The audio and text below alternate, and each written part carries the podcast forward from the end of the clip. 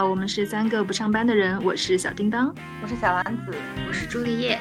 我发现啊，人只要不上班，如果待久了，就会有特别强烈的表达欲。那所以今天呢，就拉上两个朋友一起来聊一聊我们近期都看了而且非常喜欢的电影《爱情神话》。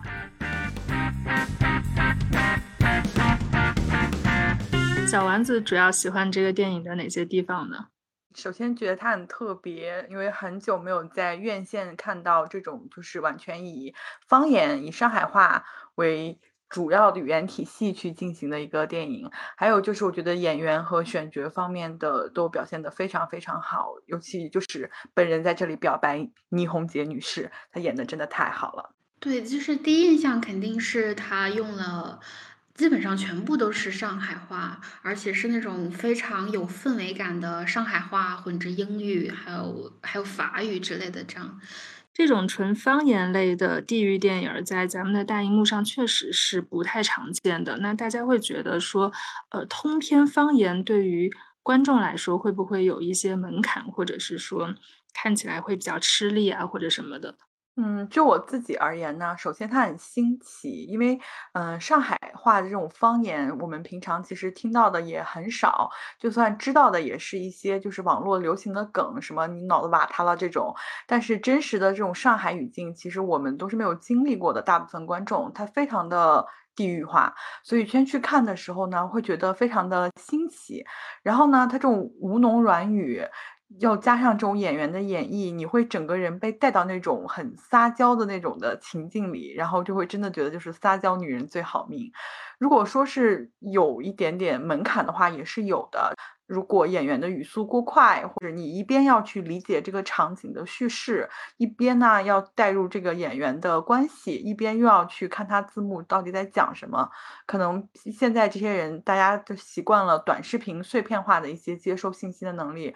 就可能看起来会有一点点门槛。我自己看起来觉得还好，因为我觉得是，嗯，可能我们以前长期看一些就是有字幕的外国的电影电视剧的话，嗯，就是接受信息这个能力上还是可以的。对于呃长期习惯去看一些挂字幕的人来说，我觉得就还好，嗯，不太影响我的观影体验。对我来说，我是觉得没有什么门槛了，因为其实。就就如刚才朱烈所说，电影这个东西，其实我们不太会说，因为呃语言呀，或者是因为字幕的这样的一些隔阂而去错过一些好的电影。如果说大家真的是习惯了说全球的电影、各个地域的电影都看的话，其实方言它不是一个很大的问题。而且在之前，就其实国产片也出现过很多别的方言类的电影，比如说前两年出的那个。无名之辈，这就是贵州那边的，包括还有一些像西北片儿呀，或者是重庆片儿呀，它也都会有一些方言的特色。其实我觉得带上方言这这样一个特点，然后再加上整个城市，包括它的街景啊、生活方式呀、文化，整个。一个大的所有的这些东西混搭融入起来，反而能让观众更加去进入到那个地域的一些生活气息，能够更加身临其境的去了解，说在那片土地上的人他们是怎么说话、怎么生活，会发生什么样的故事，这样反而就是代入感会更好一些。这是我看下来的一个感觉。对，就是方言的代入感，就是真的很奇妙。就是有些词，就比如说里面一直说的一个词很灵灵啊，它就是灵，这单单一个字，你就很难。觉得能用很对等的，嗯，普通话的词语去跟他就是替换，就哪怕是什么奇妙啊、什么美好啊，你都觉得没有这个灵来的就是有那种韵味，你会觉得这个就真的非常恰到好处，非常戳中那一刻的情绪。有什么你们印象比较深的，就是跟上海有关或者跟上海方言有关的电影里面呈现的东西吗？啊，我印象深的就是喝咖啡这件事情。就是要吃咖啡，会在对白里面反复提到。就是刚才朱丽叶也提到一个很奇妙的一个动词，他们不叫喝咖啡，他们叫吃咖啡。这个 真的很妙。我在这个电影里面印象最深的应该是弄堂的街景，就就是小街道那小街儿小景。比如说一条街道上，它会包容性特别强，就是提到它既有什么咖啡馆呀，然后又有修鞋的鞋铺，这样比较传统的。然后，呃，鞋铺旁边应是一个店，那什么店我有点忘记了。但那个店打开那个窗户，就有一个人在里面弹钢琴，又是一个非常。具有西洋风情的一一个一个一个景观，就是上海的这种包容性，还有它的混搭性，是我觉得在这个电影里面呈现的比较好的。嗯，哦对，包括他还有那个便利店嘛，就就是他第一次去买那个裤子的那个店，那其实是一个很本土的店。你就感觉他，呃，就是那个老板，就第一个那个男老板，你感觉他的那些衣服可能都是从义乌啊或者广东 这些地方进口去的，是一个很很本地化的店。但是另外他去买吃的、买喝的的那个店，就感觉是应该是一个，呃，会有一些进口商品的店。然后那个店里去买的人有外国人，有中国人，甚至有穿着睡衣的一些邻居。我觉得这个特别有趣。它首先是给我们展现了一些我们。外地人，我们外地人所印象中的一些上海的样子，同时它也展现了一些就是我们可能去了上海也看不到的，就是很深层次的上海的一些文化。就比如就是呃老屋这个形象，它它就是穿的就是非常的整洁，一丝不苟。然后呢，嗯，住着小洋楼，然后每天会去喝喝咖啡，但他又是骑着那种老的那种二八式的那种自行车，就是我会觉得这里有那么一点点的。反差，我觉得他带的是另外一种上海的市井气，就是他不见得是一个特别富有的人，但他一定要穿的非常的体面，一定要显得非常精神，就是是那种，就像以前上海不是那种什么假领子，就是要套在里面露一个衬衣领子出来，但是那个假领子要经常换，就是会有一种，嗯，有一种很节省，但是又非常想要。带点面子的体面在里面，对，就是既要体面又要有腔调，就至少在外人看来要保持住这个精致的形象。而且我觉得整个电影它从。嗯，它虽然是用方言，但是我觉得就是比起来很多都用方言的电影，它其实会更精确的贴近呃地域电影这样的一个词条，就是它是非常专注在上海这个城市的这样一个地域文化上的。就是用方言的电影有很多，你就像《八佰》里面，它可能也是用了很多方言，但它用的是嗯来自不同地方的人，就是它用方言体现的是一个群像的这样一个作用，但是本身。这个电影从创作到演员本身是上海人，然后再到他这个体现的，我觉得他都是在专注于呃整个上海的这个文化和他的这个生活环境上去。对，没错，就包括他其中塑塑塑造的这几个角色，都非常的具有上海的人民的各种各式各样的风貌和代表性。大家可以从呃角色形象上来聊一聊嘛。他塑造了三个就是非常特别的女性，马伊琍饰演的李小姐，然后倪虹洁饰演的 Gloria，然后还有就是吴越饰演的贝贝，然后这三个女的，她们也是比较偏中年的一个年纪，然后也都是经历过婚姻，然后从传统的意义上而言，他们也是也都经历了婚姻的失败。贝贝是贝贝和李小姐都属于离婚，然后。Gloria 是属于有钱有闲，老公是老公是东，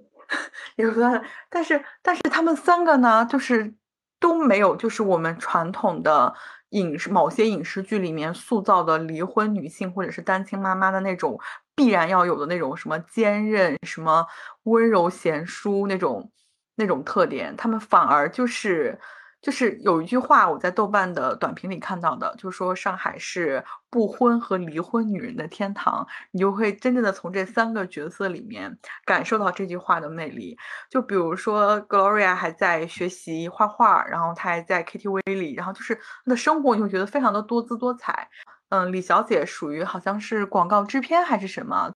然后包括贝贝，她出场的。情节有一个是在一个酒吧里面，是在跳舞学跳舞还是怎么样？你会觉得他们的生活不是被婚姻或者婚姻失败这件事情所束缚的，就感觉是完全对他们而言，就只是经历了一件事情，就像是可能就只是打倒了一杯咖啡，对他们而言就是不是什么事情，给人的感觉就这一点是很，也不说近几年吧，就基本上是在国产的影视作品里面非常非常少见的女性形象。嗯，我觉得他是那种很坦诚的在跟你聊两性关系，但他并没有锁定在两个人的爱情故事上，反而是摊开来讲，讲很多人，就是找白可能只是一个线索，就是以他为线索去讲了这几位女性的一个生活的状态，嗯，并没有局限在，就是他并不是被婚恋关系所定义的，它只是一个线索。我觉得这三个女性角色都塑造的特别有意思。就是虽然说大家都是生活在上海的女人，但是每个人都有不同的一面。比如说李小姐吧，她前一段婚姻是跟一个英国人，然后生下一个混血宝宝，包括她也一直有一个想法，想要把宝宝送回英国去接受呃正统的一些教育之类的。然后 Gloria 呢，她是目前是在婚姻当中的一个状态，但是她跟她老公其实是。分居两地这样的一种情况，她自己在上海生活呢，就是 我们说的有钱有闲，老公不在身边，包括后面老公啊被绑架呀，或者是老公失踪啦，或者是甚至是老公去世啦，这样的一些发展，对她的生活并没有造成特别大的影响，她依然可以说是活得很潇洒、很洒脱。那除了那一天，就是得知她老公在是埃及，是埃及吧，在埃及被绑架的时候，她。啊，土耳其，对他那天其实是心理状态是有一些失落的。那天晚上他要去找老白嘛，然后喝酒啊、聊天啊什么的。就这个时候，但是他依然是。嗯，在笑着在诉说这件事情，虽然说是也哭了，擦了很多纸 放在老白的餐桌上，但他对这件事情后续的应对是啊，那天晚上可能就把老白睡了。那至于睡没睡这个问题，电影里没有明说啊，因为呃，包括 Gloria 他自己也没有给老白一个明确的说辞，但是他给老白转了一笔钱，我觉得这个就特别有意思。然后第二天老白要去给他送画的时候，他又在 KTV 里啊叫了一排的小哥哥。然后就逛，就是散财童子吧。我们就是说，他可能用钱去抚平了很多生活中的这些褶皱跟伤痕，但其实他心里为什么难过，为什么会有这样的心理状态，他没有明说。但是可以看到，他外在的一个形象依然是很洒脱、很闲适的。包括他自己在那个饭桌上对自己的定位也说自己是一只小野猫，什么玩完就跑了。可能这是他个人的一个生活观念吧。然后至于贝贝呢，呃，跟老白离婚了，然后但是他也没有说是，嗯，很纠结在这一段婚姻里面。包括他跟老白在聊到自己说是因为出轨离婚这件事情的时候，他也是很坦诚的在说了这个问题，并没有说后悔啊、失落呀、想要挽回这样子的。然后对于孩子，对于老白的母亲，他自己也有一套非常独立的观点去看待这些亲密关系。并没有，嗯，就是陷入这个泥沼当中，说不不再继续往前走了。包括他在约约老白见面那个酒吧，他在里面学 Tango，就这一点让我觉得是太喜欢了这个情节。因为现在其实，在很多一线还有二线城市，这种舞会文化是非常发达的。在里面你看到的不仅是有一些很年轻的年轻人在里面跳舞，也有很多中年人。其实我觉得这个体现的都是。大家就各个年龄、各个年龄阶段、各个不同的呃生活的阶层对生活的一种热爱的表现。嗯，我还会觉得他他这个就是爱情神话，把这三个角色就是是真独立，不是那种假独立，不像我们有的时候会看到的一些影视剧里面，这个女的厉害是因为她有人在帮她，有人在替她出气，而这里面这三个女生的厉害就纯属是因为她们自己而变得厉害。我很喜欢的一点就是对于三个人关系的一个描述，就是他没有去写那种就是，嗯，因为老白三个人是那种剑拔弩张的。关系他也有描述到，就是一开始他们就是偶遇在老白家的那个饭桌上面，他们三个是那个圆桌上，他们三个相当于是一个三角形，他们是对立着坐的，而且一上来他们的台词都是夹枪带棒的。但是到这个电影最后一幕，就是最后的部分的时候，就是他们坐在一起看电影的时候，他们三个的位置又是这种一条线，就是一起坐在那个沙发上的。就感觉他们之间的关系有这样的一个转变，这个镜头语言的一个转变，这点也让我觉得特别好。他没有把女人之间的关系非常。嗯，局限的去描述成是因为一个男人或者是怎么样？我觉得后面三个女人能够成为朋友，老白只是一个契机，但是绝对是他们三个人在性格上、在灵魂上是有相似之处，才能坐在一起坐成一排去看那部电影。而且我有感觉，就是他就没有我们传统看到女性的里面不太自然的那一面，就是相反，它是一个非常自然的状态。我学的理论里面有一个是在说，就是呃。呃女女性气质有时候是一种假面，就是她会迎合别人对她的一个期待在里面。所以我觉得在很多呃稍微俗套一点的女性角色身上，可能真的会有那种别人期待下的那个，比如说争风吃醋，比如说一些呃。就是扯头花的情节吧，但是在这个导演的这个镜头下，其实都是没有的。就是大家会脱掉那些有带点滤镜或者带一点刻板印象的东西，就是角色是非常自然、非常啊，在我们女性看来是非常自然、非常舒服的这样一个状态。对，我觉得这部电影之所以让很多女性观众觉得喜欢、觉得愿意推荐给别人，很大程度上是它描写出来的状态是非常舒服的。就是几个女性角色之间，虽然说她们跟老白都有关系，无论是过去的、现在的，但是她们之间就从第一次饭局之后，这种竞争意识就没有了，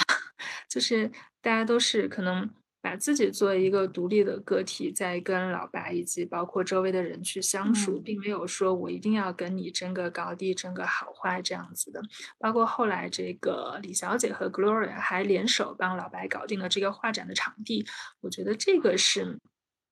是对女性的一种比较平等的凝视吧。对，而且他们那一段还指责了一下。中国的男导演对女性角色的塑造，我觉得那个也算是一个点睛之笔。就是在那个时候说出来，虽然是在说影视作品，但是何尝又不是说整个大环境下面的一个质问呢？对，而且是由呃，就是饰演老白的是由呃导演徐峥在讲这个道歉的话，就你会觉得有一点双关在里面，很有意思。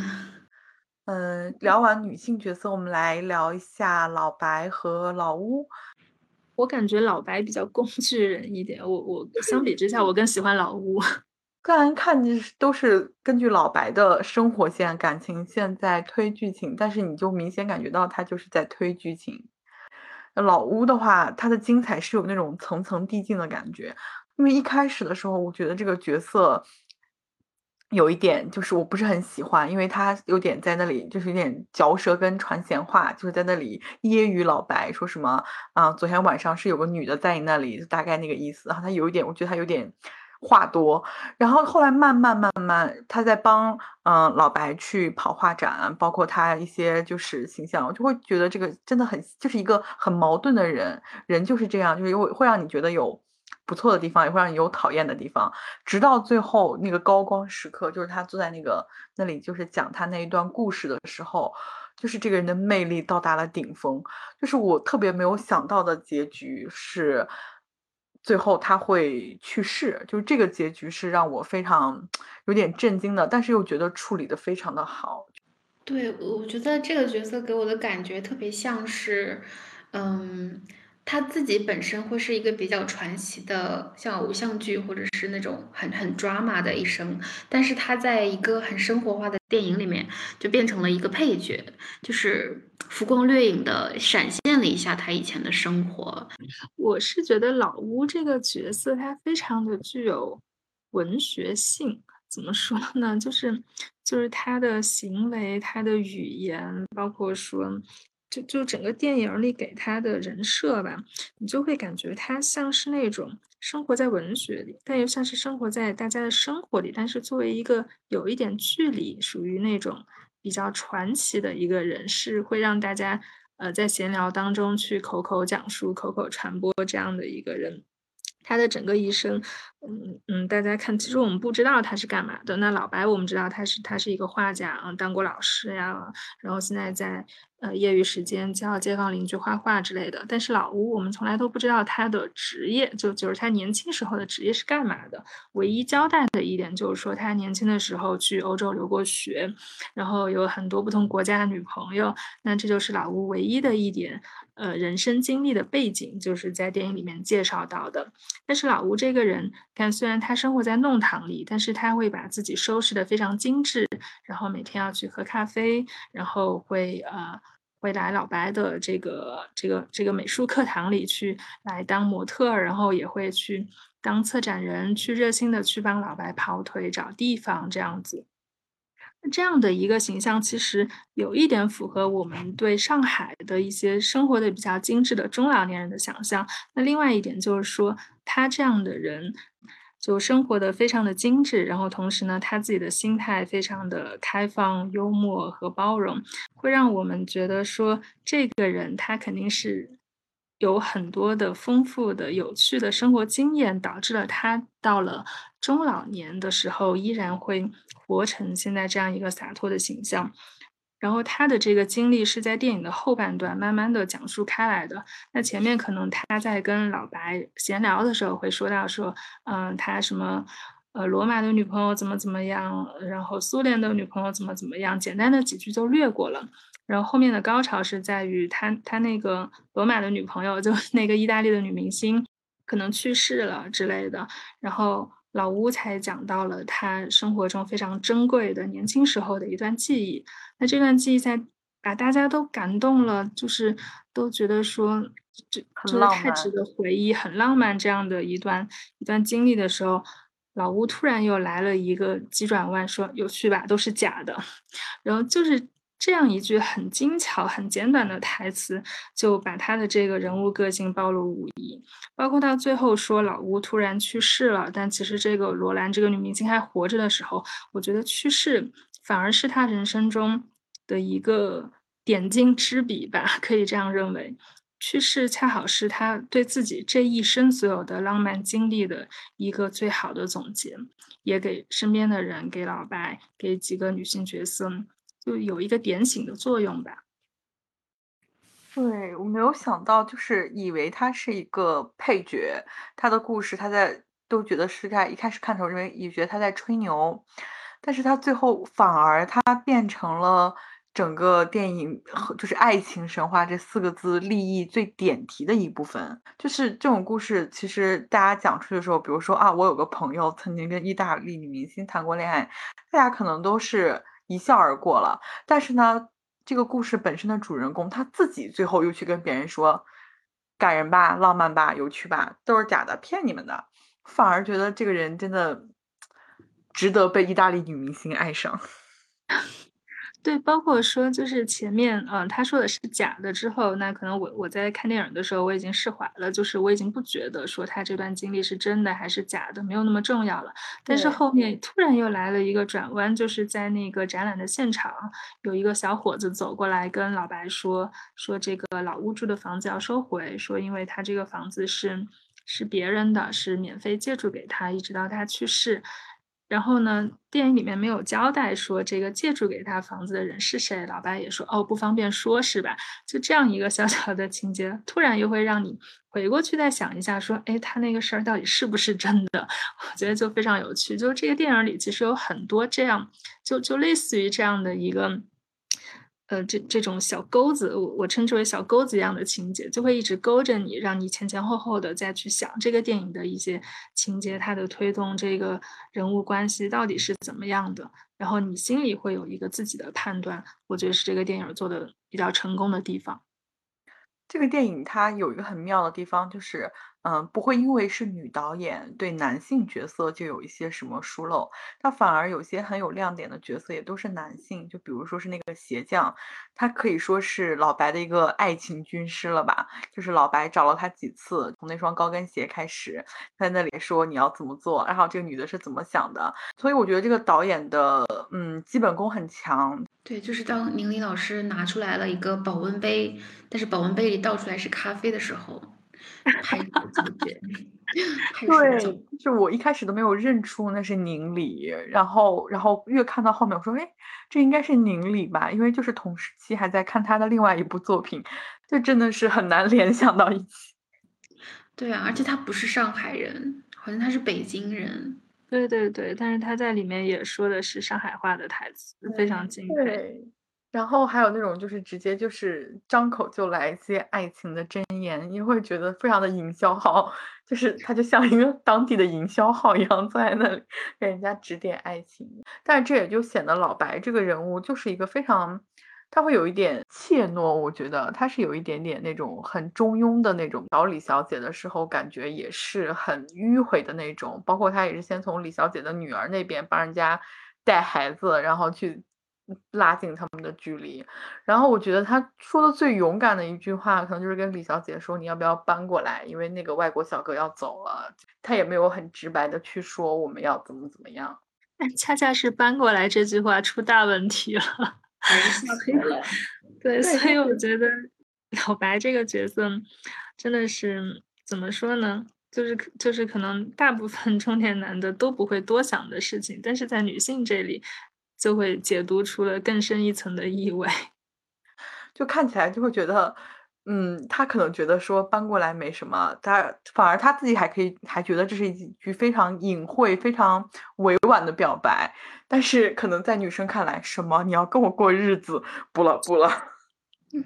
对，我觉得他这个故事的感觉就很像我们以前那种杂志里面写。写写两性关系、写爱情故事的那个味道，就是在言情网文出现之前的那个味道，有来有往的那种感觉。对，就是这个片子的那种来往，就是它不是单向，它那种来一来一回的那种，虽然也说不上是过招吧，但是就是把两边的那种反应啊，都描述的，我觉得都很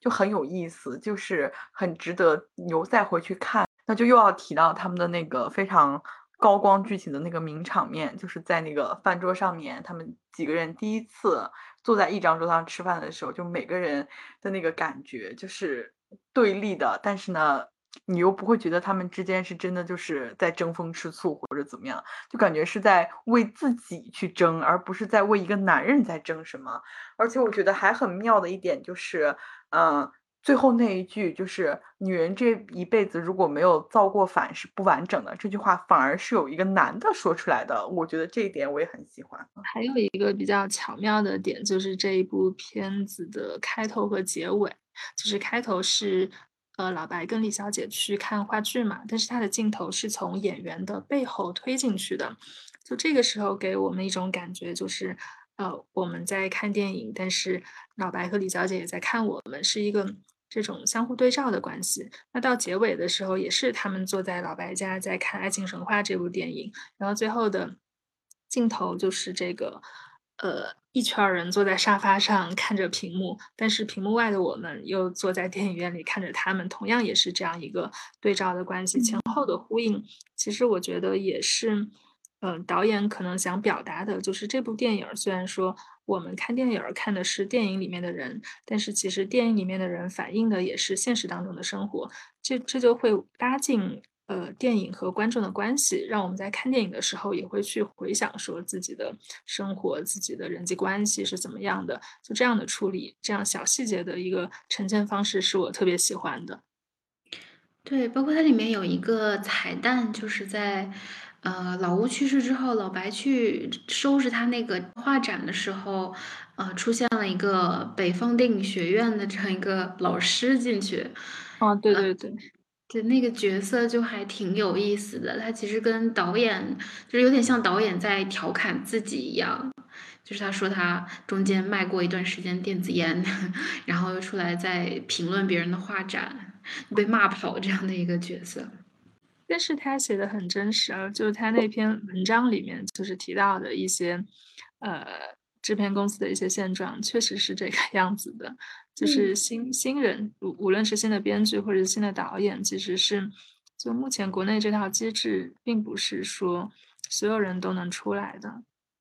嗯，我们没有电影工业，我们还不是没有工作。点题了，点题了。那不是三个没有工作的人。就是这部电影，它是很少的，我可以说是，就是在我在我的心里，演员、台词、故事、配乐，包括一些服化道这样，就是水平都达到一致而产出的这样的一部作品，它没有哪个是嗯。完全的短板或者是完全的长板，可能演员是最大的长板吧，但是它整个五个会非常的和谐，让你看着很舒服，不会让有一些片子，它的有些东西过重而导致这个片子有点头重脚轻。反正我觉得这个片子看起来就是很舒服，而且会很值得回味。很灵，对，就是灵，我觉得太妙了。这个词，就是你真的想，就哪怕我现在用“妙”这个字，你你也会觉得它没有办法完全去替代“灵”这个字，就真的是非常灵。你觉得导演对整个电影把控力还是很强的，就是不管是配乐，还是从从他从他写开始到他拍到配乐到一些其他方面，你会感觉导演整体的就是把控力很强。还有一个点很喜欢，就是贝贝学舞的那个酒吧叫夜奔，然后老白经常去买的那家超市叫鸿福，然后它里面在解释夜奔呢，是因为他们请的老屋的这个演员在以前的《水浒传》里面演过林冲，林冲不是有那种夜奔的戏份嘛？鸿福是因为。导演以前的微博名叫鸿福，但是我当时的第一反应是想到了就是鸿福夜奔家里进，就这个也是很神话、很有传说色彩的一个爱情故事。嗯，我第一反应也是，因为它的两个镜头接在一起，就是一个店面叫鸿福，一个店面叫夜奔，就挺明显的。我以前就有关注导演的微博，他好像就叫鸿福不复还，还是鸿福夜奔不复还。然后他的公众号也是这个名字。但是最近我觉得是因为上电影了，然后把自己微博名改成了大名。中间一个我我觉得最搞笑的是，他说他跟。呃，就是老乌在讲他的那个爱情故事的时候，他说他跟一个他在罗马有一个一夜情，他回去跟他苏联女朋友说，然后他女朋友说你背叛了社会主义阵营，然后跟他分手。就这个东西，我真的笑了半天。就是我觉得，因为我们上学的时候也是这个样子，就是碰到碰到了有什么就是香港来的学生或者是台湾来的学生，我们第一反应都是他支持一个中国，我们才跟他玩儿，就是这种直觉性的这个东。东西在脑子里就一下说出来，会让你觉得很好笑。就是本能的反应，就是你跟我是一个阵营的，我你才是我的人。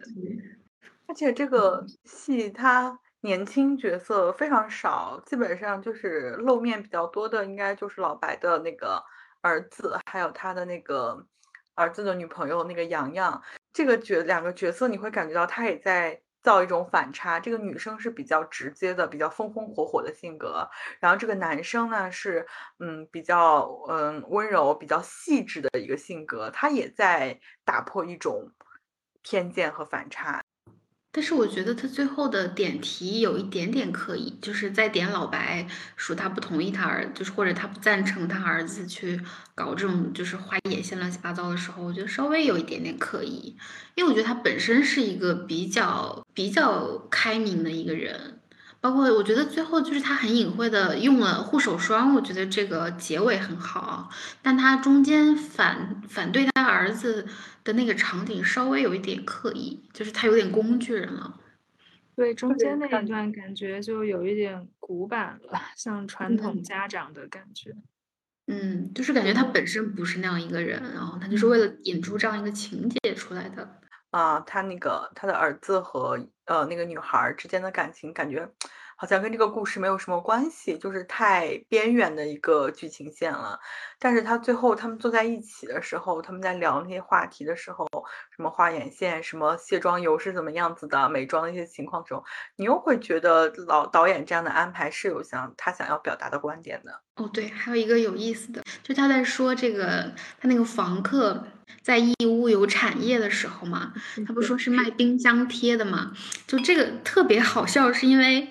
就是就是那个国外那种博物馆，他们卖的最多的就是那个冰箱贴，他们会搞好多货架，上面全都是一些呃，什么就是博物馆的那个模型啊，或者是一些什么雕像之类的那种冰箱贴，就是